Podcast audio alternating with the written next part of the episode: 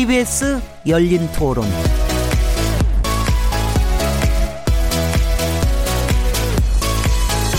안녕하세요.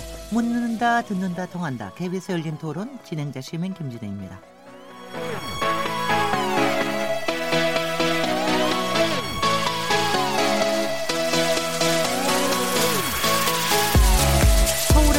대학병원에서 환자가 휘두른 칼에 의사가 사망하는 안타까운 사건이 발생하면서 의료진 안전 문제가 다시 수면 위로 떠올랐습니다. 정부와 국회는 진료실 안에 대피 통로를 설치하고 가해자에 대한 처벌 수위를 강화하는 내용의 이른바 임세원법 제정을 추진하고 있는데요. 법이 만들어진다면 의료진이 폭력에 노출되는 일이 없어질까요? 대한의사협회는 일부 TV 드라마가 의사를 희화화하고 있다면서 국민적 인식을 개선해야 한다고 지적했는데요. 이 문제는 어떻게 봐야 할까요? KBS 열린 토론에서는 매주 목요일마다 우리가 놓치지 말아야 할 사회 이슈들을 짚어보고 있는데요. 오늘 키워드 토크에서는 임세원법 그리고 신재민 공익 제보자 논란에 대해 얘기 나눠보겠습니다. 1월 10일 KBS 열린 토론 지금 시작합니다.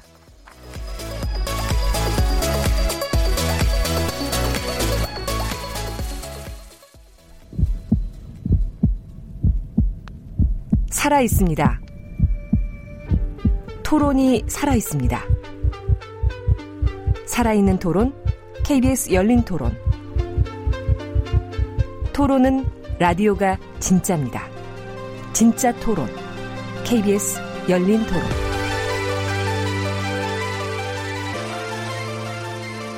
KBS 열린 토론 청취자 여러분께서 토론에 참여하실 수 있는 방법 안내해 드리겠습니다. 오늘 키워드 토크 코너에서는 의료진 보호 대책 이른바 임세원법 그리고 신재민 공익 제보자 논란에 대해서 얘기 나눠볼 텐데요. 의사 폭행 사건이 끊이지 않는 이유가 무엇이라고 보시는지 대한의사협회는 의료진에 대한 국민인식을 바꿔야 한다면서 TV 드라마에서 의사들을 부정적으로 표현하는 것이 문제라고 지적했는데 이런 시각은 또 어떻게 봐야 하는지 의료진 보호 대책과 처벌 강화 필요성에 대해 어떤 의견을 갖고 계신지 청취자 여러분의 의견을 듣고 싶습니다. 또 신재민 전 기획재정부 사무관이 제기한 의혹들 신전 사무관을 공익 제보자로 봐야 하는지 말아야 하는지를 두고 논란이 빚어지고 있는데 이에 대한 의견도 좋습니다. 문자는 샤프 9730번으로 참여하실 수 있고요. 단문은 50원, 장문은 100원의 정보 이용료가 붙습니다. KBS 콩 그리고 트위터 계정 KBS 오픈을 통하시면 무료로 참여하실 수 있습니다. KBS 열린 토론은 매일 새벽 1시에 재방송되고요. 팟캐스트로도 항상 들으실 수 있습니다. 청취자 여러분들의 열띤 참여를 기대합니다. 자, 오늘 KBS 열린 토론 목요일 코너 키워드 토크죠. 함께 하실 패널 네 분 소개해 드리겠습니다. 민변 부회장이시자 참여연대 정책위원으로 활동하시는 김남근 변호사님 나오셨습니다. 예, 안녕하십니까. 김남근 변호사입니다. 한국여성 변호사의 이사이신 손정혜 변호사님 자리하셨습니다. 안녕하세요. 손정혜입니다. 범죄 심리 전문가 이웅혁 건국대 경찰학과 교수님 나오셨습니다. 네, 반갑습니다. 빅데이터 전문가이십니다. 최재원 다음 소프트 이사님 모셨습니다. 네, 반갑습니다. 최재원입니다. 네, 네 분 다 반갑습니다. 이제부터 본격적인 토론 출발하겠습니다. KBS 열린 토론. 의사를 폭행하는 일은 있어서는 안 될 것 같고 의사를 신뢰하고 그래야 되는데 너무 어이가 없는 거예요. 제가 희귀 난치병이라서 그 병원을 정기적으로 가는데 의사 선생님을 믿고서 진료하는 건데 심각해요 아무튼. 의료진들에 대한 불신 이런 게 좀 더 크다 생각을 하고요. 환자 입장에서 되게 다급한 상황인데 친절하고 뭔가 해주려고 하는 그런 의사들은 사실은 없어요. 뭐 그런 부분 이제 쌓이다 보니까 물론 이제 의사들도 뭐 밤새는 작업이나 수술이나 이런 것 때문에 굉장히 피곤한 건 알아요. 그런 것들을 좀 개선해 나가려면 의료진들도 환자들을 생각해 줄 수 있는 그런 마음 그런 거죠. 고쳐주려고 한 사람을 갖다가 이런 일이 다시 한번 있어서는 안 되겠죠. 우리가 의사가 있기 때문에 모든 병이 낫고 진료도 받고 뭐고 모든 게 다 이루어지잖아요. 폭행한 사람을 강력하게 처벌할 수밖에 없죠. 저도 뭐 병원을 한 3개월에 한 번씩 가지만 그건 일부 의 저거 아닐까 생각도 네. 하는데 사회적으로 좀 너무 힘들고 하니까 막 그래서 그렇다고 저는 생각합니다. 네, 일단 좀 사회가 좀 편안하게 좀 돌아가는 사회가 돼야 된다고 저는 생각해요. 네, 서울 강북 삼성병원에서 정신질환 환자가 휘두른 흉기에 의해서 의사가 사망하는 이런 좀 불행한 사건이 발생한 이후에 의료진 안전 문제가 또다시 도마 위에 올랐는데요. 어, 사실은 작년에도 응급실에서 일어난 폭행 사건 때문에 한번 크게 문제가 된 적이 있었는데 왜 이런 사건이 발생했다고 보시는지 손혜원 변호사님 어떻게 보십니까? 일단은 뭐 이 사건의 원인과는 좀 별개로 사실은 병원이라는 공간이 아프고 힘든 분들 또 시급하게 치료가 필요한 분들이 많이 오다 보니까 그러는 과정에서 불편함을 호소하고 그게 제대로 전달이 안 되고 또는 응급실 같은 데는 또 술에 취한 상태에서 실려 오시는 분들도 있고 더군다나 전문적인 분야이기 때문에 일반인인 환자가 오해할 수 있는 소지들이 있거든요. 네. 전문 용어를 못 알아듣는다거나 의사가 제대로 처리해주지 않는다거나 또는 과잉 진료를 한다거나 의사들에 대한 불신까지 이제 겹치면서 의료 인과 환자 간의 어떤 간극과 그 신뢰 관계가 형성되지 않은 상황에서 폭력적인 성향이 발여, 발휘될 수 있다라고 생각이 들고요. 네. 그 과정에 이제 폭력이 이루어졌을 때 의료진이 또 무방비 상태로 나오는 경우도 있고 지금 처벌되는 걸 보면 또 처벌도 제대로 이루어지지 않고요. 일단. 신고 자체가 제대로 이루어지지 않는 경우들도 많다고 하고요. 그리고 이번 사건 임세원법 임세원 의사 선생님 같은 경우는 중증 정신질환자에 의한 그러니까 정신질환자 분들 중에는 공격적인 성향을 내포하신 분들이 있거든요. 피해 망상도 있을 수 있고요. 또는 누군가가 나한테 이렇게 뭘 지시한다라고 그 오해하시고 범행을 하시는 분들도 있는데 이 모든 것들이 결합돼서 안전 대책 도 없고 환자 의사 간의 어떤 불신도 있고 소통도 되지 않았을 때 이게 범죄로 이어지는 부분. 그 과정에서 우리가 의사 선생님 보호하지 못하는 문제가 있는 것 같습니다. 김남근 변호사님 어떻게 보세요? 그래서 저는 이제 그 우리 사회에 있어서의 안전 불감증을 이제 대- 또 보여주는 사례라고 생각을 합니다. 그러면 이제 정신과 같은 경우에는 굉장히 그 이례적인 분들이 많이 오게 돼 있거든요. 예상치 못하는 어떤 폭행이나 아주 그 잔악한 방식의 어떤 폭행을 행사하시는 분들도 있는데 그런 보안 요원들이 상주하고 있어야 되는 거거든요. 네. 근데 보안 요원들이 상주도 안 했다는 거예요. 근데 순환도 또 안 했다는 거거든요. 보안 요원들이 돌아다니면서 정기적으로 순환하거나 그런 것들을 안 했다 그러니까 안전이 안전의 무방비 상태 속에서 의사들이 이제 진료를 하거나 했다는 얘기죠. 음흠. 그러니까 적어도 정신과라든가 응급실 같은 경우에 있어서는 그런 보안 요원들이 상주를 해야 되는데 네. 병원이 이제 그런데 전혀 투자를 해주지 않고 이제 있었다는 것입니다. 네. 그래서 저는 아마 아마 유족들이 병원을 상대로 손해배상 청구를 하게 되면 네. 소위 이제 사용자인 병원 측에서 그 직원인 의사들에 있어서의 안전 배려 의무, 적어도 그 안전한 그 장치 안에서 진료를 보거나 일을 할 수 있도록 해야 되는데 그런 의무를 안 했다는 거에 대한 어떤 손해배상 책임이 인정될 수도 있는 그런 음. 이제 사안이 아닌가 이렇게 생각이 들어서요. 다시 한번 병원이라는 게 그렇게 뭐 안전한 상태 속에서 있는 게 아니라 굉장히 여러 가지 위험에 노출돼서 의료진들이 일을 해야 되는 곳이니까 최소한의 어떤 그 의료인들을 보호할 수 있는 안전 기준 같은 것들을 법제적으로 만들어서 그 기준들은 좀 병원들이 지키게 해야 되는 그런 사안이라고 보여집니다. 네, 근데 이용혁 교수님, 네. 의료진에 대한 폭행이 자꾸 늘고 있다면서요? 어떤 어떻게 늘고 있습니까? 뭐 일단 이게 정확한 통계는 그 아니다만 그 일반적으로 이제 하루에 한 세 건 정도의 예, 폭행이 생기는 것 같습니다. 2017년 현재 약 893건에 해당되는 폭행과 아, 병원 내에서의 재물 손괴가 있었다 이렇게 알려져 있습니다. 그런데 현재까지 정부 차원에서의 공식적인 실태 조사는 예, 없었던 것이기 때문에 이게 정확한 실태인지는 조금 의문이 있긴 합니다. 근데 최근에 한 설문조사에 의하면 국내 그 보건 의료인이 약 67만 명에 해당되는데 이 중에 약 12%가 내각 환자로부터 폭행을 당했다. 그래서 그렇게 한번 추산을 해보면 약그 8만 명이 어쨌든 이렇게 폭행을 당하는 것으로 우리가 한번 추정할 수가 있고요. 네. 근데 그럼에도 불구하고 특정적인 조치를 한 경우는 이 상당히 적고 대부분 참고 넘겼다 이렇게 답변한 에, 이, 이쪽 종사자들이 약 66%에 해당됩니다. 네. 근데 그러다 보니까 지금 이 장소의 에, 장소 책임자라든가 무엇인가 내가 폭행이라든가 욕설을 한다든가라고 하는 경우에 불이익이 올 거라고 하는 이런 인식이 별로 좀 없었던 것이 아닌가. 그러다 보니까 우리가 이해하기 좀 어려운 이유로 의사들을 폭행했던 이런 상황들을 작년 이런 경우에 기억을 하죠. 뭐냐면 응급실에 왔는데 에, 의사가 웃는 것 같다라고 해갖고 뭐. 예, 폭행을 한다든가 음흠. 또는 진료 대기 기간이 시간이 상당히 오래 걸린다 이렇게 좀 오판하는 경우도 있는 것 같습니다. 자기만 피- 자기만, 자기만. 따돌린다 뭐 이런 예. 식의. 근데 병원 내에서 나름대로 그게 기준이 있는 것 같습니다. 그러니까 제일 1순위 돌봐야 될 환자는 심장마비라든가 이렇게 의식이 없는. 사람이고요. 네, 네. 네. 그다음에 이제 두 번째가 예를 들면 이제 심근경색이고 음. 설령 막 그 뭐 장이라든가 뭐 이런 상처가 났다든가 이렇게 급하다고 하더라도 그 생명과는 직접적인 관계가 없기 때문에 음흠. 4위, 5위 순위로 이렇게 밀리게 되는 거죠. 네. 그런데 대부분 이제 그와 바- 같은 판단을 이제 못 하고 왜 나는 이렇게 빨리 안 해주냐. 그러다 보니까 이제 그 가해자를 또 구분해 보면 공격하는 그 가해자 중에 환자가 70%고요. 그 보호자도 약 20%에 해당되는 거죠. 그러니까 말이죠. 치료를 받으러 온 이런 관계인들이 오히려 치료를 해줄 의사들에 대해서 90% 이상 이게 공격 행위를 한다. 그래서 어쨌든 그 질문에 대해서 요약을 일단 드리게 되면 지금 알려진 통계에 의하면 하루에 한 세 건 정도 네. 병원 내에서 재물 손괴를 하거나 네. 의사들에 대해서 공격 행위가 이루어지는 것으로 추정할 수 있을 것 같습니다. 아니 근데 이제 뭐 우리가 보통 의사나 병원에 대해서 굉장히 고마움을 갖기 때문에 뭐 정신질환자라면 혹시 모르겠으나 일반 사람들이 이렇게 폭행하는 거에 대해서는 이게 늘어나는 이유를 뭘로 보고 계세요? 일단은 이 장소에 대한 공식 책임자가 사실 없죠.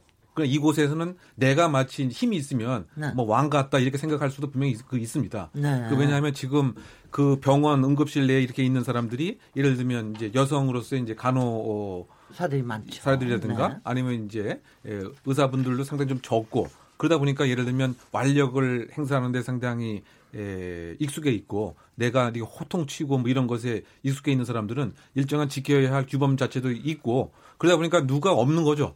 그러니까 소위 말해서 이제 범죄를 억제할 수 있는 요건 자체가 그 환경 내에서는 없다 보니까 또 술을 먹는 경우도 상당 부분 많이 있는 상태에서 많이 그렇죠. 네 음. 결국 이제 그 음주 상태에서 이제 폭행도 생기는 것이고 음흠. 또 심야 시간이다 보니까 내가 이런 행위를 해도 괜찮겠지라고 하는 잘못된 이완된 의식 뭐 이런 것이 통합돼서 지금 어허. 발생하는 것이 아닌가 이렇게 추정됩니다. 어떻게 제가 보세요? 보기에는 사실. 우리가 의료 분야를 언제부턴가 이제 서비스 영역에서 많이 다루거든요. 글쎄 그래서. 의료 서비스라는 표현이 음. 나오잖아요. 네. 우리가 뭐 기존에 폭행을 당하는 이들이 뭐 버스 기사님, 택시 기사님, 사실 우리가 뭐 기사님이라고 표현하는데 사실 선- 의사는 선- 의사 선생님이라고 네, 예전에 네. 표현을 했다가 어느 순간 이게 서비스로 넘어가는 인식이 되면서 내가 아프지 않더라도 이제 병원을 가는 일이 생기거든요. 네. 정당하게 내가 돈을 내고 서비스를 받는다라는 인식이 생기면서 어떻게 보면 이제 이런 일들이 같이 병행이 된 것 같아요. 가볍게 보기 시작한다. 약간은 그렇죠. 예전에. 정말 고마운 존재라고 음흠. 느꼈던 의사 선생님이 음흠. 지금은 내가 어, 돈을 내고 나에 대한 정당한 권리를 받으려고 하는 게 강해지다 보니까 네. 뭐 이번 사건 같은 경우는 말씀하신 대로 정신질환에 의한 사건이지만 뭐 응급실에서 보여지는 폭행 사태라든지 그 전에 이제 어, 나오진 않았지만 이제 어, 여러 가지 그런 의사들에 대한 어떤 폭행 이런 사건들을 보게 되면 앞으로도 사실 이 고령화나 만성 질환이 증가하는 사회가 예상이 되는데 이 의사도 감정 노동자가 돼야 되는 게 아닌가. 그래서 이분들한테도 뭔가 거기에 맞는 처우 개선이나 뭐 사실 뭐 가림막 같은 게 정말 있어야 될 정도의 그런 뭐 생명의 위협을 느낀다고 하면 어 우리가 좀 인식을 바꿔야 될 필요가 있을 것 같고요. 네. 실제 2016년보다 2018년에 의료 관련돼서 폭행이라는 표현이 한 다섯 배 정도 높게 아, 올라오기 그래요? 시작했어요. 어. 근데 안전은 13배나 높게 올라왔습니다. 그러니까 이미 우리한테는 이 의사들 입장에서는 이 폭행이나 안전에 대한 위험의 노출이 사실 그 전부터 많이 되고 있었는데 음흠. 이렇게 생명에 지장을 줄 정도의 일이 벌어지지 않았기 때문에 네. 어떻게 보면 지금까지는 잘 우리가 인지하지 못했던 것 같아요. 요 사건에 대한 온라인 여론은 어때요? 어, 일단 여기 요번에 임세원 의사님 사망 사건에 대해서 네, 이번 폭행 사건과 관련돼서는 이제 안전이라는 표현이 가장 많이 올라왔고요. 그리고 네. 이제 강화해야 된다, 필요하다, 그리고 이제 애도하다, 안타깝다인데 사실 이제 뭐 개탄스럽다, 충격이라는 표현도 있었는데 어, 이미 임세원 교수가 어, 생전에 정신질환이 낙인 없이 치료받는 환경을 원했다라는 게 좀 알려지면서 애도하다, 안타깝다라는 그런 안타까운 포, 표현들이 좀 많아지기 시작을 했고요. 어쨌든 집, 이번 사건으로 인해서 이제 충격이다라는 표현들이 가장 많이 올라오고 있어요. 네, 하여튼 요번에 임세원 의사 선생님에 대해서는 하여튼 평소에 그 소신과 철학이 밝혀지면서 상당히 좀 감동적이더라고요. 아니 그래서 이제 이런 부분들이 앞으로 이제 제도권에서 계속 얘기를 해, 돼야 될 텐데 뭐 몇 개 좀 얘기를 하면은 대한의사 협회에서 말이죠. 반의사 불벌죄로 의료인 폭행을 용인하는 조항이 조항으로 악용되고 있다. 그래서 반의사 불벌죄를 폐지를 해야 된다. 이 얘기를 하는 건 이유가 뭡니까, 김남근 변호사님? 그러니까 나중에 이제 환자하고 합의를 해서 환 그 환자하고 합의를 해서 의료진 쪽에서 고소를 취하게 되게 되면 이제 처벌받지 않게 되는 게 그게 네네. 이제 반의사 불벌죄라는 거거든요. 네. 그러니까 그 그거는 의사하고 복, 그냥 어 누구나 마찬가지죠. 그렇죠. 이제 네네. 뭐 폭행죄도 원래 그.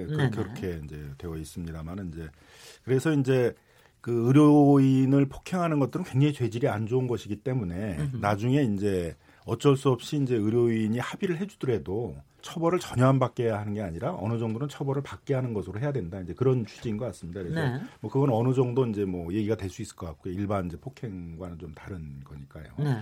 그다음에 이제 처벌이 좀 낮으니까 이렇게 하는 거 아니냐 그래서 처벌을 강화하자는 이제 그런 입법들도 좀 많이 어, 나오고 있는 것 같고요. 네. 근데 저는 이제 여기서 이제 하나 의문이 좀 드는 게 이게 처벌이 약해서 일어나는 일인지에 대한 좀 의문이 있다는 거죠. 음흠. 지금 정신과 치료를 받고 있는 이 사람이 그러면은 얼마나 이제 처벌을 강화하더라도 어 이건 굉장히 센 처벌을 받는 거니까 뭐 폭행하면 안 돼 뭐 이런 걸 할까 이게 그- 이건 자기 자체를 통제를 못하는 사람들이 벌어진 일이잖아요 응급실에서 벌어진 일도 그런 일들이 많기 때문에 뭐 처벌을 강화하는 것도 필요할 수 있겠지만 좀 더 기본적으로는 이게 좀 폭행이 많이 일어날 수 있는 환경이 있거든요 네네. 왜냐하면 의료행위라는 것 자체가 의사가 열심히 노력을 해도 그 뭔가 효과가 불만족스럽죠. 안 나올 수도 있는 거죠. 나올 네네. 수도 있는데 근데 치료를 받았는데도 원하던 그 치료 효과가 안 나왔다. 또는 음. 의료 사고가 생겼다. 그러면 이제 그거에 대해서는 자기의 평생 짊고 짊어가야 될 어떤 후유증이라든가 아니면 음. 그 치료가 되지 않아 가지고 남은 어떤 병을 감고 가야 되니까 굉장히 이게 폭력적으로 반응이 나올 수가 있다는 음. 거죠. 그래서 그런 폭행이나 이런 것들이 좀 잘 발상될 수 있는 그런 환경이기 때문에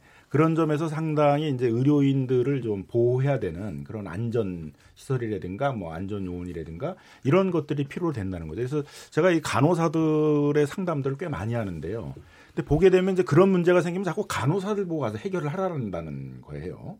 그럼 간호사 가서, 가서 합의를 해와라. 아니 환자들이나 환자 보호자의 그막 폭행 폭력적인 언행이나 행동이나 이런 걸 가서 네가 막아라 아하. 병원에서 그런다는 거죠. 근데 간호사가 어떻게 막겠어요? 특히 음. 여자분이 대부분이고 또그 한이 맺혀가지고 뭐 폭언이나 폭행을 하는 사람들이 굉장히 거칠게 나오는데. 그러니까 그거는 그거를 담당하는 어떤 보안 요원이나 그걸 담당하는 어떤 직원들이 있어야 되는 거지 의료행위를 하는 사람 보고 그걸 막아라 하면은 그냥 폭력에 그대로 폭언이나 폭력 그대로 노출되잖아요. 그래서 이제 그런 것들을 이제 지적하는 것도 있다. 손혜원 변호사님은 손정혜. 그, 아, 저 갑자기 죄송해요. 손혜원 의원님과. 동명이인으로 생각해 주셔서 감사합니다. 손정혜 변호사님께서는 네. 그 반의사 불불죄 이 폐지라는 거가 합당하다고 보세요? 뭔가 아, 저는 사실은 단순 폭력에 대해서도 반의사불벌죄를 폐지하는 쪽으로 가야 된다고 생각하는 사람입니다. 왜냐하면 네. 우리 사회가 폭력이 좀 관대한 문화가 있어서 특히 우월적 지에 있는 사람이 때려놓고 합의금 주고 처벌을 아예 안 받는 구조잖아요. 말이죠. 그런 면에 이- 있어서는 폭력도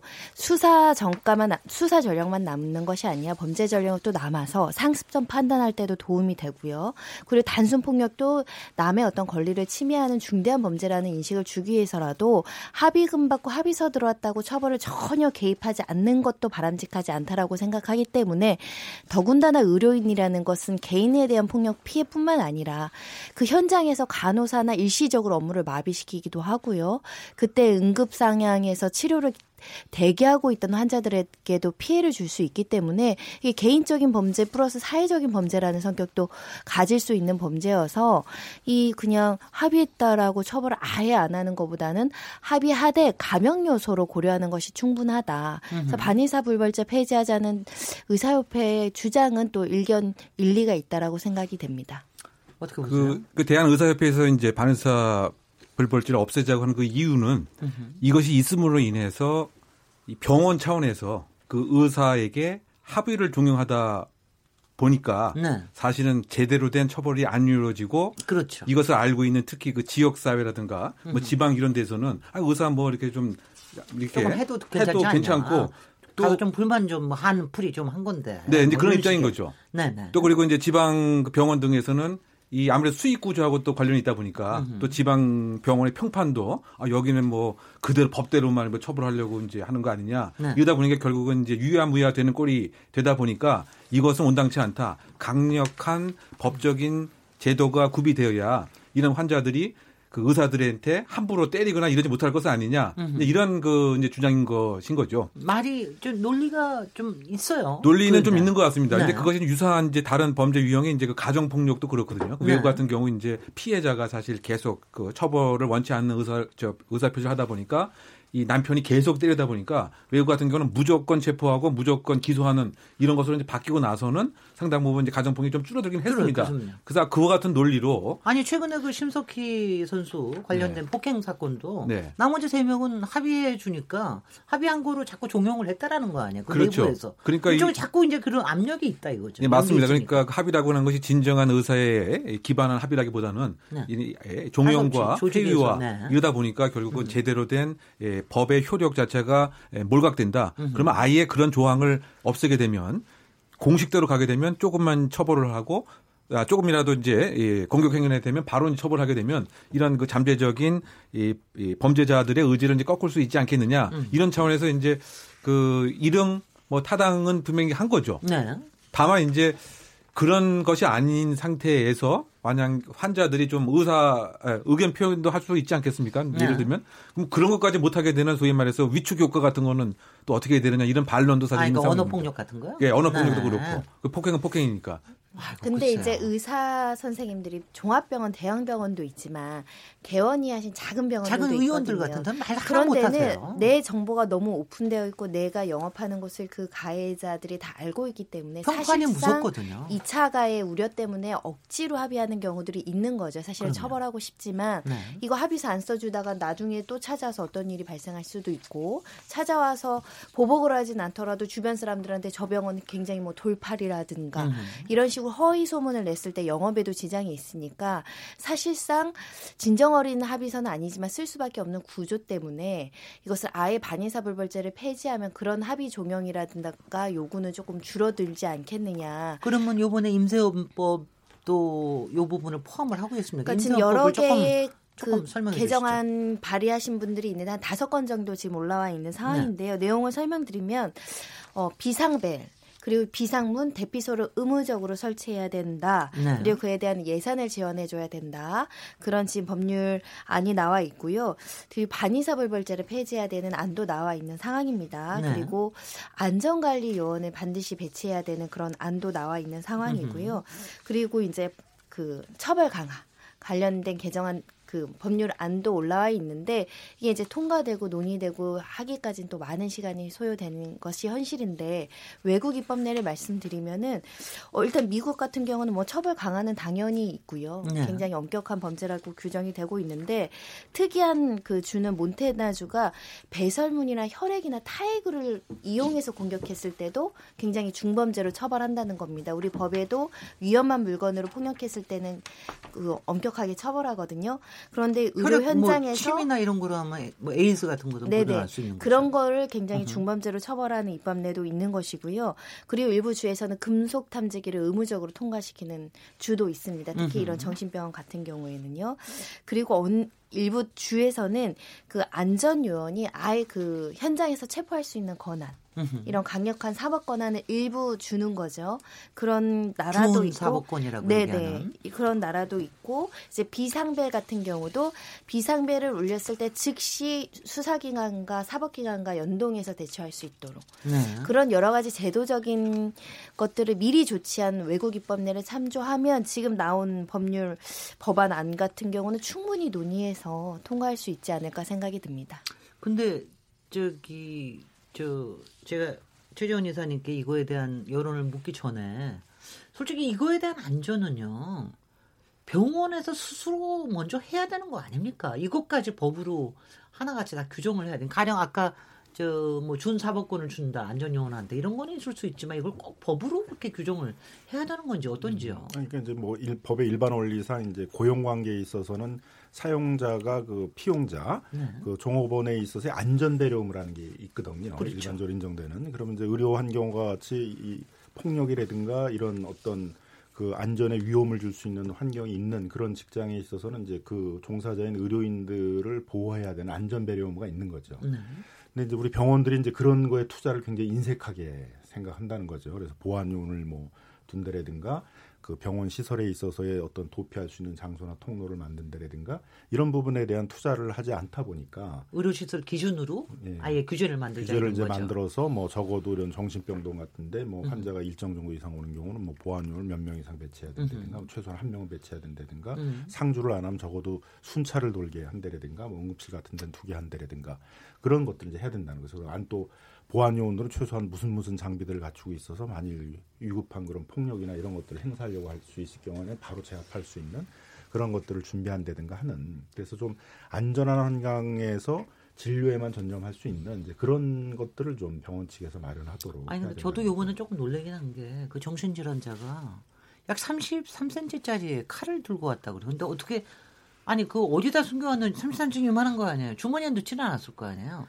코통 안짜하게 놨는지는 모르겠는데 금속 탄지기가 있었으면 바로 저기 되는 범죄가 방지될 수 있었다라는 점이 굉장히 아쉽고 음. 이 사건에서 더 아쉬운 건 대피 공간으로 피신하셨는데 글쎄. 밖에 있는 간호사가 염려돼서 나와서 대피하라고 소리 지르는 그 와중에? 와중에 그러니까 그 그걸 안 하고 이제 빨리 어딘가 안전하게 대피했으면 또 그런 끔찍한 결과는 안 나왔을 수도 근데 있다. 이 의사님이 안 나오셨으면 딴 사람이 다칠 수도 있었겠죠. 네, 그런 여러 가지 이야기들이 나오고 있는 것 상황이고 또그 앞서서 더 원인으로 지목되는 것은 이 병원에 입원했던 전략이 있는데 지금 범죄 동기에 대해서 횡설수설하는데 내 머리에 그때 입원했을 때 이 의사 선생이 폭탄을 심었다. 뭐 이런 게 지금 범행 동기니까 표현을, 네. 정신병력이 이 범행에 영향을 미쳤다고 보이죠. 근데 입원 이후에 한 1, 2년 동안 다시 외래 진료를 받지 않았다는 겁니다. 글쎄. 그래서 사실상 그 관리 부실에 대한 문제도 원인으로 있어서 사고를 막을 수 있는 여러 가지 단계가 있었는데 결국 그 모든 것이 합쳐져서 이런 사건이 발생을 했다라고 보입니다. 네, 그 임세원법 안에는 정신질환 관리에 대한 것도 있는 거로 알고 있는데, 저 일단 최재원 이사님이 여러 가지 이런 거에 대한 임세원법에 대한 여론이 좀 나와 있습니까? 근데 사실 임시연법에 대해서 이제 구체적으로 지금 이제 나와 있지 않기 때문에 네. 어쨌든 이런 법의 취지 자체는 뭔가 막기 위한 법이기 때문에 90% 이상의 그 찬성이 나오긴 하는데요. 나머지 10%가 뭐냐면 과연 이걸로 막을 수 있겠냐? 그러니까 뭐 이 법을 음. 반대한다라는 게 아니라 법의 실효성에 대한 지금 의심을 많이 하는 걸로 나왔습니다. 그래서 뭐 지금도 뭐 진료실의 안전장치 이런 것들이 있지만 사실 이번에도 어, 이 안전장치가 돼 있었지만 갑작스러운 폭행에는 사실 의사도 어떻게 대처하기 어려울 수밖에 없지 않냐. 그러니까 이런 것들에 대한 얘기들이 많이 나오고 있으면서 이런 그 상황이 벌어졌을 때에 막기 위한 방법보다는 이 벌어지지 않도록 좀 뭔가 할 수 있는 방안. 사실 그 중에서 나온 얘기가 이게 미국은 우리보다 약간 그 주치 개념이 강하잖아요. 예. 그래서 이 환자와 의사 간의 그 신뢰가 어느 정도 좀 형성이 되는 그러면서 뭔가 내 환자 그리고 또 내 의사에 대한 저 어떤 그런 그게 만들어지는데 사실 우리도 주치라는 개념은 있지만 그 정도의 어떤 신뢰 관계를 가지면서 우리가. 진료를 받지는 않거든요. 그러니까 이런 경우에 좀 뭔가 우리가 의사와 환자 간의 좀 관계 개선에 있어서의 좀 뭔가 그 상황이 일어나지 않도록 할 수 있는 것들도 우리가 좀 건드려 주면 좋지 않겠냐라는 얘기를 좀 하고 있었어요. 네, 네. 김남근 뭐 변호사님. 법이 여러 개가 나와 있는데 자꾸 이제 형, 형벌을 높이는 것들을 위주로 많이 얘기를 하니까 그 형벌 형벌을 높여봐야 그게 건 무슨. 효과가 있겠어 네. 이 사람들이 형벌 높인다고 그 그게 무슨 의미인지를 알고선 폭행을 했겠어 지금 그래서 뭐 순간적으로 이게 저게 예. 일어나는 건데. 그러니까 이제 별 의미가 없다는 건데 이제 나온 법 중에는 이제 그런 보안 요원을 배치하자, 다 안전시설 같은 것들을 갖추자 그런 법들도 있어서 이제 그런 건 좀 유의미할 것 어, 같고요. 그 다음에는 이제 또 하나는 정신병력이 있는 분들이 이제 그 옛날에는 주로 가둬두고선 치료를 했는데 그게 인권 문제도 많이 있고 치료 효과가 없고 더 그분들은 사회에 나와서 적응을 어, 못하는 거죠. 갇혀 네. 있었다 보니까. 그래서 이제 지금은 그 정신병력이 계신 분들에 대해서는 이제 원칙적으로는 가둬두는 것보다 사회에 나가서 사회 활동을 하면서 치료받도록 하고 있는데 문제는 이제 그게 그러면 사회적 비용이 많이 들잖아요.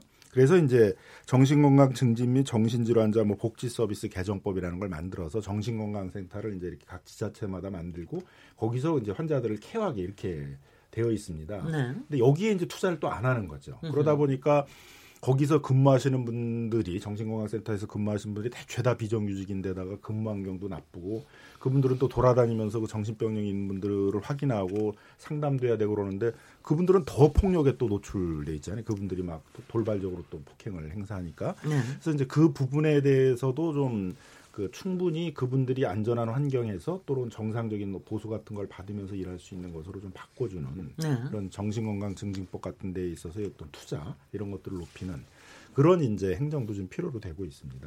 그 정신질환자에 대한 이른바 trace 하는 거, 추적, 추적하는 거, 이거, 그러니까 이번 경우에도 치료받고 그 다음에 약물 치료를 안 한 지가 2년인가 됐다고 그러죠. 근데 그게 문제 아니겠습니까? 그렇죠. 근데 이런 거를 trace 하게끔 환자 추적제 같은 거 이런 네. 거에 대해서는 뭐가 있나요?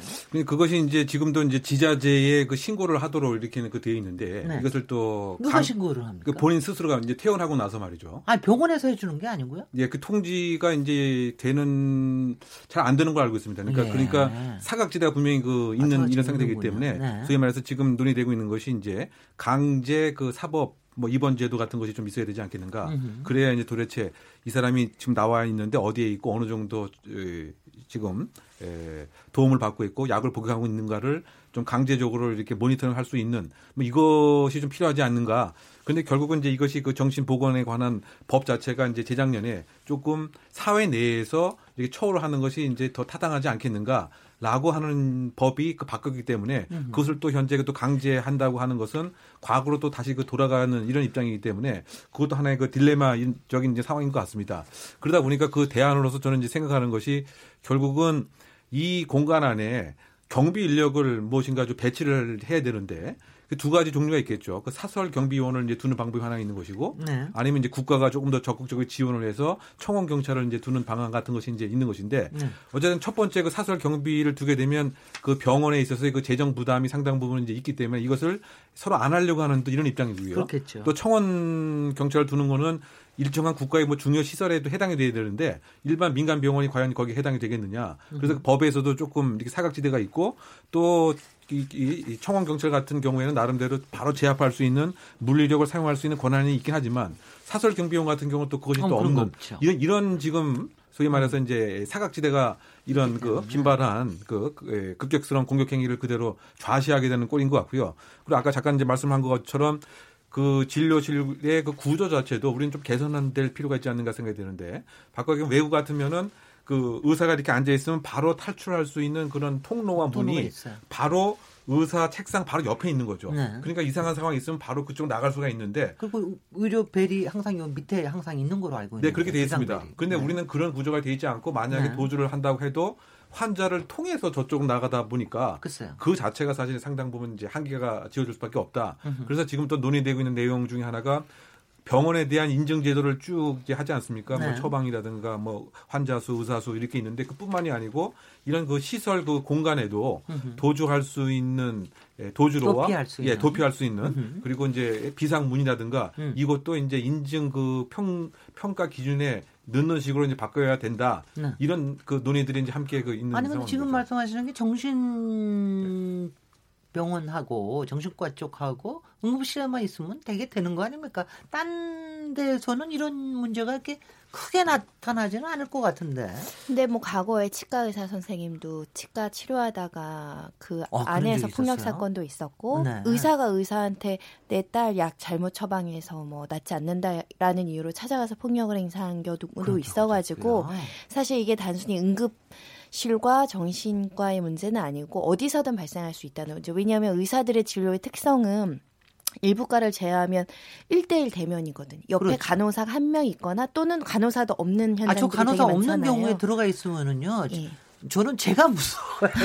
이거 너무 일대일로돼 있는 거 아닌가 네, 이런 게좀 책상 불안합니다. 그것도 다른 뭐 장치가 있는 게 아니라 책상 하나 작은 책상 하나 두고 의자로 아- 앞뒤에 보고 네. 거의 신체적으로 굉장히 근접하잖아요. 네. 그러니까 사실은 흉기를 가지고나 뭘 가져와서 순식간에 어떤 행동을 했을 때 위험할 수 있는 상황은 도처에 널려 있을 수 있다라는 생각은 말이죠. 듭니다. 그렇, 그렇습니다. 이번 사건만 놓고 보면 이 정신질환자들의 경우에는 사실 이 치료율을 높일 수 있는 방법, 그래서 이제 편견과 차별 없는 치료에 대한 얘기가 나왔는데, 어, 사실 이 그 정신질환자의 그 평균 범죄율은 일반인보다도 낮다고 해요.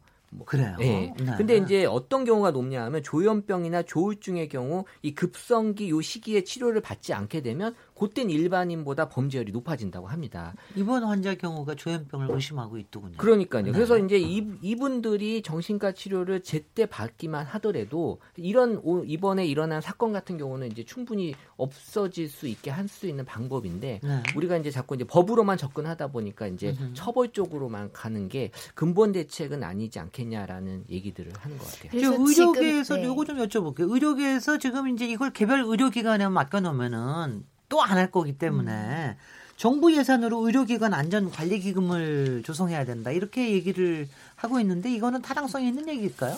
근데 변호사님. 사실은 전부를 정부가 지원하는 것은 좀 글쎄요. 부당할 수 있고요. 아 그러면 병원에서 먼저 안 할 것 같아요. 그래서 네. 사실은 제가 생각하기에는 의료계에서 자발적으로 조성하는 기금이 같이 있어야지 사실 사회적으로는 합리성이 있지 않을까라는 생각이. 들어서 네, 네. 의사 선생님들이 대한의사협회에 내는 회비가 굉장히 많거든요. 네. 대한의사협회에서 기금을 충분히 마련하고 거기에 일부 금액을 이제 지자체나 정부가 지원하는 방식으로 안전관리 기금을 조성해서 그러니까 이 기금을 조성하는 취지는 대형병원이나 이렇게 조금 재정이 좀 큰 데는 투자를 하지만 정말 열악한 곳들은 사실은 경영자의 마인드가 안전보다 이익이다라고 한다면 안전시설 투자 안 하겠죠. 그럴 때 일부 지원한다는 취지 이기 때문에 이것은 좀 자발적으로 조금 섞여야 되지 않을까 생각이 듭니다.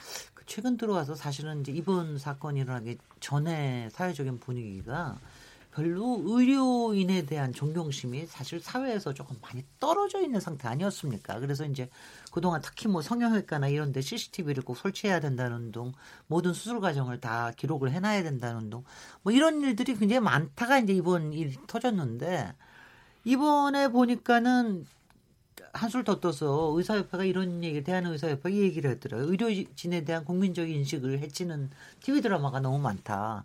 우리 저기 저 열심히 변호사님이 열심히. 보시는 그 스카이 캐슬 어. 거기에서 저는 못 봤습니다. 거기에서 뭐를 의사를 그렇게 그러니까 뭐 이미지를 추락시켰습니까? 한 의사가 이제 의료과실로 추정되는 문제로 어떤 환자가 후유증을 앓게 됐고 그 후유증을 앓은 환자가 그것을 항의하기 위해서 재차 그 교수 의사 교수를 여러 번 찾아와서 난동행위를 하다가 어느 날은 이제 흉기를 들고 병원 네. 내에 침입했고 막 도망가는 장면이 나와요. 그 네. 의사 교수가 그 사람을 보자마자 숨고 도망가고 도망가다가 결국은 막딱 때렸는데 그 사람이 흉기를 꺼내니까 그 의사 선생이 이제 방어 차원에서 가스총 분사하는 장면까지 나오거든요. 음흠. 그러니까 거기에 그거를 이제 내보낸 드라마 작가의 생각은 의료 과실이라는 어떤 사회적인 문제를 제기하면서 그러면서 이거에 대해서 합리적으로 해결하지 못하고 가스총을 또 발사하는 여러 가지 사회 우리 세태를 그러니까 현실을 그대로 보여줬다고 생각하는데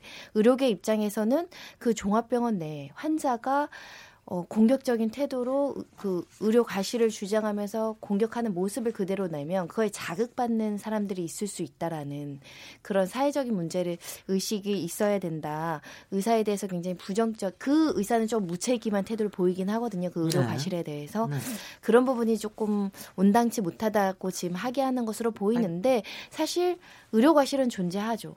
아 근데 저는 네. 그 이거 들으면서 제가 조금 충격을 먹은 거는 그 드라마에서 제가 영화에서는 뭐 이런 건 뭐 수태 봤습니다만 드라마에서 아니 의사가 가스총을 꺼내가지고 가스총을 쏴요? 그런 경우 그거는 괜찮은 겁니까? 자기 근데? 흉기로 방어하는 거니까. 왜냐 아, 면 그걸 쏘지 않았으면 괜찮습니까? 흉기로 의사가 찔릴 수도 있으니까 정당방위 요건에 해당될 수도 있죠. 아 그렇군요. 그러면 아까 법에도 그것도 하나 있어야 되겠네요. 아니 정당방위. 되는데 어, 어느 병원에서 의사들이 다 그 가스총 휴지, 휴대하고 있겠어요. 그러니까 드라마인 거고 근데 그런 걸 이제 보안 요원들이 있어야 되는 거죠. 네. 보안 요원이 있다. 알겠습니다.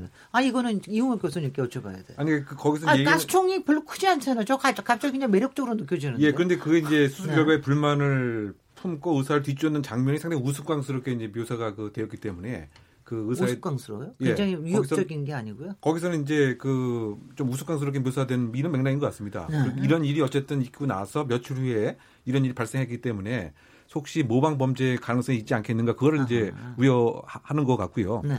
우리가 우리가 그 범죄 심리학적으로 봐서는 이게 잠재적인 그런 생각을 갖고 있는 사람한테는 이와 같이 어떤 화면에서 예 화면에서 그걸 하나의 활성화 효과를 줄 수는 있지만 이런 생각이 없는 사람은 이런 드라마 그냥 드라마다 이렇게 생각하기 때문에 꼭 모, 모, 모방에 효과가 있다라고 단정하기는 좀 어려운 거죠. 그렇게 보면은 제가 의료 과실에 관련된 여러 가지 추리 소설과 추리 영화를 생각하면 아마 제가 본 거에 한 뭐한 그 무지무지 많습니다. 그게.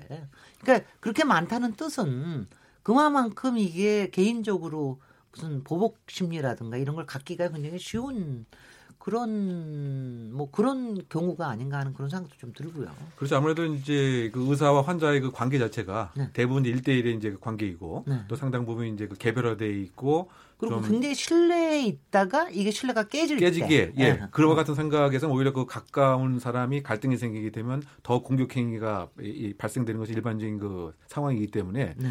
이번 상황 같은 경우는 정신적인 문제가 있는 경우였지만 만약에 그렇지 않고 신뢰를 갖고 있는데 그 어떤 무엇 때문에 내가 불이익을 받다라고 이제 평가를 하게 되면 그 누구보다도 더 내 응징을 해야 되겠다고 환자들이 생각할 가능성이 상당히 많이 있는 것 같습니다. 그러다 보니까 이제 그 외국에서는 소위 이제 환자들이 복도로 이동할 때도 혼자서 이동하지 못하고 음흠. 다른 제3자가 함께 동행을 해서 아 맞아요. 이동을 하게 하는 뭐 이- 이런 것도 안전에 관한 그러니까 거죠. 저기 갈, 나갈 때도요. 퇴원할 때도 마지막까지 문 밖에 나갈 때까지 옆에서 저기를 하더라고요.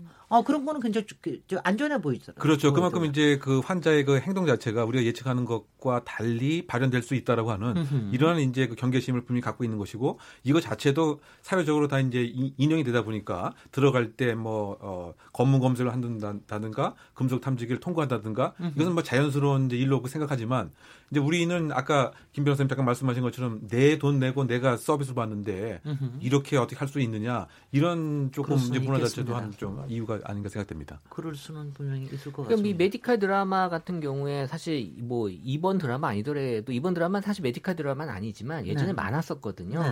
그러니까 거기서는 이제 환자와 의사 사이의 그런 갈등과 폭력이 이제 흥미 위주로 각색이 되는데 의료기관에서는 이게 이제 정당화되거나 동조될 수 있지 않겠냐라는 얘기를 지금 하는 거고 실제 원문을 보게 되면 어, 보통 당하는 사람이 이제 뭐 여의사라든지 간호사라든지 이제 여성들이 많이 또 피해자가 되는 이런 드라마들이 예전에 있었는데 네. 그러니까 여기에 대해서 좀 뭔가 올바르게 바로잡아줘야 될 필요가 있지 않냐라는 그런 얘기들도 있긴 해요. 근데 드라마는 사실 드라마 관점에서 봤을 야 되는데 또 이렇게까지 이번 사건 때문에 얘기가 이제 나올 수밖에 없지 않았나라는 생각이 드네요. 근데 혹시 이때다 싶어서 그런지 또 한편에서는 의사 협회나 이런 쪽에서 이래- 이럴 때 진료 거부권을 부여를 해야 된다. 뭐 이런 얘기가 다시 나오고 있는데 이 부분에 대해서 어떻게 생각하십니까? 아주 일부 일부에 왜 네. 우리 소비자들 때 도 블랙 컨슈머라고 이제 서로 통용될 그렇죠. 만한 사람이 그렇죠. 있는 것처럼 의료계에도 소문난 정말 악성 민원인 같은 환자들이 있지만 네. 의, 의사가 일단은 법률적으로 거부할 수가 없는 불편함은 현실적으로 있겠죠. 음. 근데 문제는 그렇다고 해서 이것을 어 폭력을 가했던 사람을 거부한다면 그 사람이 진짜 아팠을 때 누구한테 생명을 맡겨서 치료를 받을 수 있는가에 대한 국민 안전의 문제, 보건 문제로 가면 쉽게 또 거부권을 줄 수가 없는 거죠. 글쎄요. 그거는 거부권을 줘서 행사할 문제가 아니라 네. 엄격하게 처벌하고 경고하고 그 개별적으로 접근 금지나 이런 거를 통해서 해결할 수 있거든요. 네. 그래서 요 주장은 좀 받아들여지기에는 무리가. 있다라고 생각이 듭니다. 여기서 저 청취자들께서 보내주신 문자를 좀 들어보도록 하겠습니다. 문자 캐스터 준비되어 계십니까? 네. 네, 안녕하십니까. 문자캐스터 정의진입니다. KBS 열린 토론 키워드 토크. 첫 번째 키워드는 의료진 보호 대책, 이른바 임세원법인데요. 청취자 여러분들이 보내주신 문자 소개해드리겠습니다. 네, 먼저 휴대전화 끝자리 2919번 쓰시는 분. 국민 건강에 꼭 필요한 분야, 응급실과 정형외과, 정신건강학과 의료진이 많이 부족하다는데 폭력 행위가 지원자를 더 줄이는 건 아닌지 걱정입니다. 의료진 폭력 행위는 다른 환자들의 건강도 위협할 수 있는 만큼 처벌을 강화해야 합니다. 경각심이 필요해요. 휴대전화 끝자리 3919번 쓰시는 분. 의사에 대한 폭행은 비판받아 마땅한 행위이지만 의사들의 태도 변화도 필요합니다. 3분 진료라는 말이 나올 정도로 의사와 제대로 이야기할 수가 없으니 환자들이 불만이 생길 때가 많습니다. 검사 결과나 진료 과정을 제대로 설명해 주지 않는 경우도 많은데 그런 부분도 성찰할 필요가 있습니다. 해주셨네요. 휴대전화 끝자리 2530번 쓰시는 분.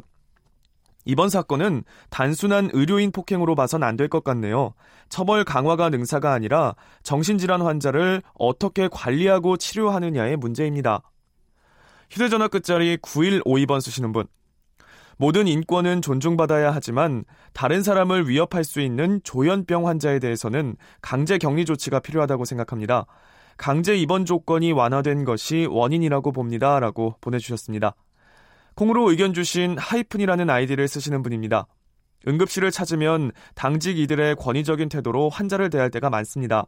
의료진도 피곤하겠지만 응급 상황에서 불안해하는 환자들도 좀 돌아봐 주세요. 합리적인 진료 매뉴얼을 만들어줬으면 좋겠습니다. 휴대전화 끝자리 1236번 쓰시는 분. 의료진 폭력에 대한 대책도 필요하지만 의사가 의료사고를 저질렀을 때 처벌도 강화해야 합니다. 저희 어머니도 심장수술하면서 의료사고를 당하셨는데 지금껏 사과 한 번 못 받고 제대로 된 설명도 못 듣고 있습니다. 라는 의견 주셨고요. 휴대전화 끝자리 4516번 쓰시는 분. 의사들의 안전을 보장하는 것은 100번 옳습니다. 다만 의사들이 사회 지도층이라는 인식이 또 다른 차별을 가져오는 건 아닌지 걱정입니다. 소방관, 경찰관, 구급대원, 시민들도 무방비하게 폭력에 노출되고 있습니다. 의사에 국한하지 말고 모든 업종, 모든 국민의 안전을 보장할 방법을 고민해야 합니다. 네, 마지막 휴대전화 끝자리 0909번 쓰시는 분. 한국 의료 체계가 세계적 수준이라는 것은 그만큼 의료인의 희생을 강요하고 있다는 이야기입니다. 의료인의 현실을 감안해 국민의 인식이 달라져야 합니다. 그래야 의료진 폭행이 사라질 겁니다. 라고 해주셨습니다. 네, KBS 열린 토론 지금 방송을 듣고 계신 청취자 모두가 시민 농객입니다. 계속해서 참여를 원하시는 분들은 샵 9730으로 문자 보내주세요. 단문은 50원, 장문은 100원의 정보 이용료가 붙습니다. KBS 콩, 트위터 계정 KBS 오픈을 통해서도 무료로 참여하실 수 있습니다. 청취자 여러분들의 날카로운 시선과 의견 기다립니다. 지금까지 문자캐스터 정희진이었습니다. 네, 감사합니다. 정희진 문자캐스터. 어떻게 들으셨어요? 이 청취자들 의견을 들으니까 어떠세요? 그러니까 의료계도 좀 노력을 해야 되는 측면을 지적하셨고 마지막에 네. 말씀하신 시민들 의견, 의료진 말고도 일반인들도 폭행에 노출되어 있죠. 길 가다가 공격당하는 경우도 있고요. 네. 진짜 묻지마 폭행당하는 경우도 있어서 우리 사회가 전반적으로 문제를 해결하는 방식을 폭행으로 나아가는 폭력이 좀 관대한 문화, 폭력을 조금 약하게 처벌하는 이런 법원의 실무나 이런 것들도 좀 변해야 되겠고 네. 어찌됐든 의료진 폭행은 사회에 미치는 악영향이 크거든요. 보호할 수 있는 수준은 다 요번에 들어와야 되지 않을까 생각이 듭니다. 네. 그러니까 이 안전을 이제 자꾸 규제와 비용으로만 생각하는 음. 시각이 이제 문제인 것 같아요. 그래서 자꾸 안전을 위해서 또 여러 가지 규제라든가 장치를 마련하면 또 쓸데없는 규제를 만들어가지고 비용을 많이 부담시키게 하고 경제 활동을 어렵게 한다라는 이제 그런 논리가 자꾸 설파가 되다 보니까 실제 꼭 필요한 안전들을 만들어야 될 어떤 이런 의료 산업이나 이런 부분에 있어서도 그런 안전이란 부분들을 아주 불필요한 규제나 비용으로만 바라보는 이제 그런 시각이 이제 문제인 것 같습니다. 그래서 적어도 이제 이런 그 안전이 충분히 예상되는 그런 저 산업 부분에 있어서는 좀 기본적인 어떤 안전에 대한 기준들을 좀 만드는 그런 작업이 필요하다고 봅니다. 근데 이제 지금대로라면 이제 많은 또 의사분들이 이제 정신과는 피하겠죠. 그러면 이제 또 정신과에 대한 앞으로의 그 의료 질이 높아져야 되는데 낮아질 수밖에 없고.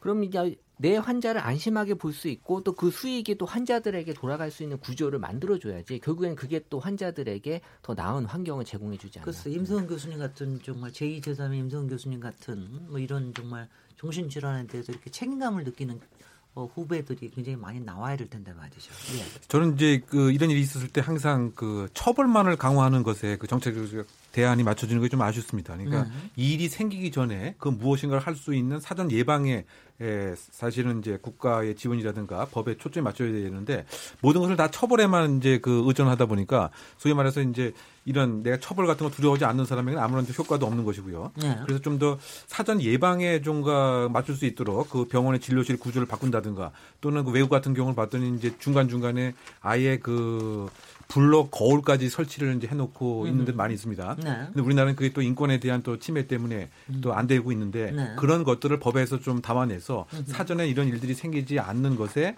조금 더 노력에 초점이 맞춰졌으면 하는 바람입니다. 아, 예, 뭐 그 말도 확실하게 맞는 것 같아요. 이뭐 처벌이 아니라 예방에 더 중점을 둬야 된다. 그래서 앞으로 임세원법이 분명히 제정이 되는 뭐 필요성이 있을 것 같은데요. 여러 부분 잘 사력 있게 법이 만들어지길 바랍니다. 잠시 쉬었다가 두 번째 주제로 넘어가도록 하겠습니다. 지금 여러분께서는 KBS 열린 토론 시민 김진애와 함께하고 계십니다.